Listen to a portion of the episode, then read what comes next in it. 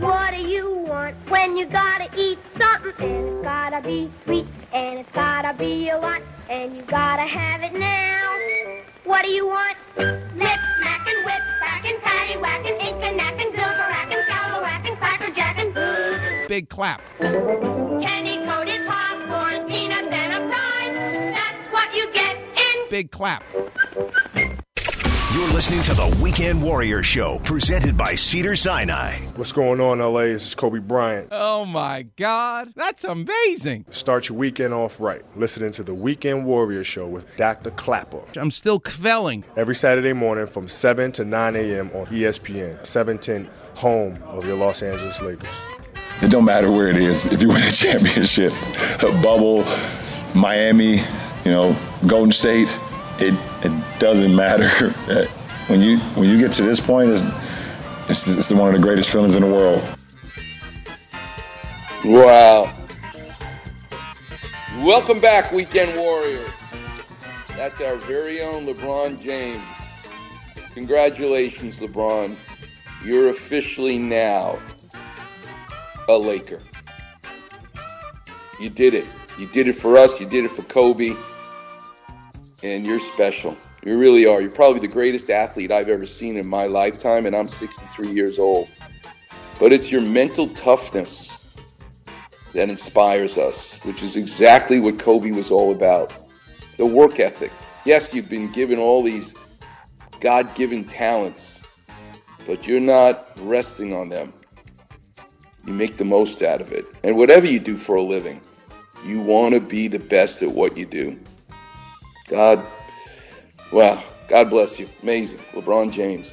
All right, let's get into the power of the wheelchair. At 8:15, my guest Dave Davis wrote an incredible book called Wheels of Courage. Get this book.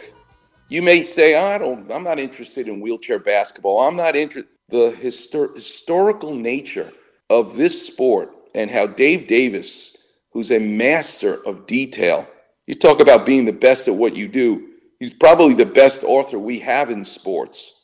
And he you'll just find yourself engrossed in this book. You won't be able to put it down. And it made me think all week about the power of the wheelchair in art in sports. In sports the story of roy campanella and particularly how vince scully adopted roy campanella as he and jackie robinson entered the dodgers and broke the color barrier. This amazing catcher suddenly has his skill set taken away from him because of a car accident but you can hear in Vince Scully's description of Roy Campanella coming out in a wheelchair that suddenly became a throne, that special relationship. Well, Quincy Jones is a musician. He doesn't focus on the sight as much as he does on what it sounds like. So, first, let me set the table for you. You're about to listen to Raymond Burr, the actor, in the episode picking up the telephone. He's in a wheelchair. He's not running fast to anything. He's not chasing down bad guys. He's going to use his intellect. But I want you to hear his voice. I want you to hear him describe himself as Ironside. And next, we're going to get into the theme song that Quincy Jones wrote because he watched this episode and heard the squeak of the wheelchair. Let's go to number seven. They're sending it over along with Barker's. Ironside. Yes, Dr. Wilson. Oh? No doubt about it? Thank you for telling me. Right, goodbye. AME's office. Seems the slug they dug out of Barker came from 32. Then we didn't get it. His partner? Why don't we pry open a clam? Pry open a clam. The next scene is literally Raymond Burr in a wheelchair, squeaking his way through the corridors of a prison to open the cell to talk to the criminal.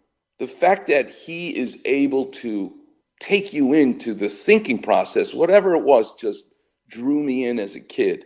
But when asked to create the music, Quincy Jones didn't just make it about a detective. He didn't just make a nice song. He wanted you to hear the wheelchair, the squeaking of the wheelchair. This is what the theme sounded like. Let's go to number eight.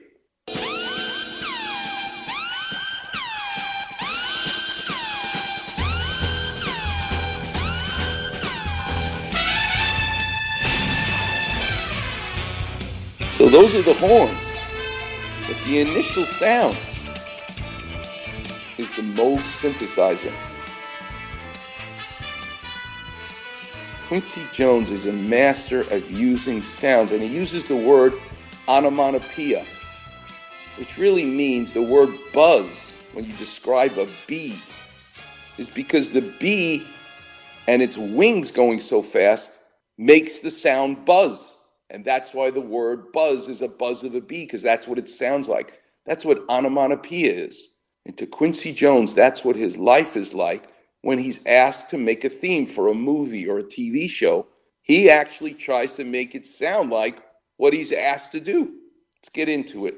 Let's go to number one, Quincy Jones.